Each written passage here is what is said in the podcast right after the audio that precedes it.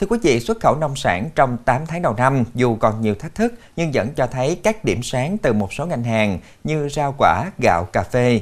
Những tháng cuối năm, thời điểm thị trường có nhu cầu cao, các doanh nghiệp đang tăng tốc xuất khẩu, tích cực chuẩn bị dùng nguyên liệu, sản xuất đảm bảo an toàn thực phẩm, đưa nông sản Việt ra thế giới.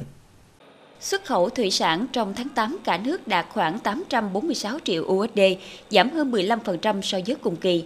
Dù vậy, một số doanh nghiệp vẫn ghi nhận mức tăng trưởng tích cực nhờ việc chủ động thích ứng linh hoạt thị trường.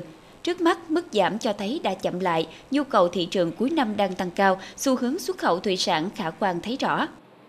Thị trường nó sẽ có cái khởi sắc, có những cái việc diễn biến tích cực hơn từ đây đến cuối năm. Thì tôi cũng vừa kết nối cái đội Godako Seafood bên hội chợ Thượng Hải, thì các bạn báo về là thị trường bên kia cũng rất là nhộn nhịp. Xu hướng thị trường tăng tốc rõ nhất là với mặt hàng gạo. Trong tám tháng, toàn ngành đạt ba phẩy mười bảy tỷ u ét đê, tăng trưởng trên ba mươi sáu phần trăm so với cùng kỳ.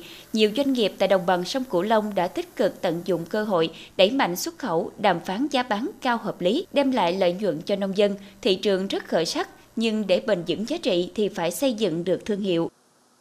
Thương nhân các doanh nghiệp mà xuất khẩu cái kênh gạo thương mại bình thường, thì theo tôi quan sát thì cái tiêu chuẩn nó cũng không có vấn đề gì. Trước giờ như Indo, rồi Mã Lai, Philippines, Trung Quốc, chỉ riêng là chúng ta làm thương hiệu gạo có thương hiệu để đi châu Âu, đi Mỹ, thì đó là những tiêu chuẩn các quốc gia nó đã có sẵn rồi. Thì nó tới hàng ngàn cái tiêu chí phải kiểm soát. Thì nếu muốn đi được thị trường này, chúng ta phải có vùng nguyên liệu, chúng ta phải kiểm soát đạt. Quý ba cuối năm luôn là cơ hội rất lớn mở ra cho ngành hàng nông sản, bởi đây là vụ xuất nhập khẩu sôi động, nhu cầu thị trường cao phục vụ mùa lễ hội tiêu dùng. Các doanh nghiệp cũng đã tích cực tích lũy, chuẩn bị dùng nguyên liệu để sẵn sàng cung ứng hàng hóa, cơ hội từ nhiều thị trường tiềm năng cũng góp phần thúc đẩy xuất khẩu nông sản tăng tốc. Hiện nay mình đã đã, đã được là ba tỷ rưỡi rồi. Thành thử ra là cộng với cái số lượng sầu riêng này thì có khả năng là mình sẽ đạt con số năm tỷ. Kim ngạch tăng so với năm ngoái có thể là năm đến sáu mươi phần trăm.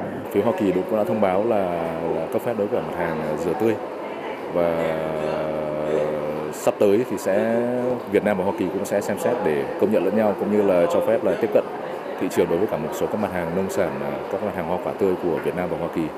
Thì chúng tôi nghĩ là đây là một cái tín hiệu hết sức là tích cực. Tuy nhiên, không phải doanh nghiệp nào cũng dễ dàng tiếp cận thị trường bởi khó khăn kéo dài làm cạn kiệt tài chính để tái đầu tư.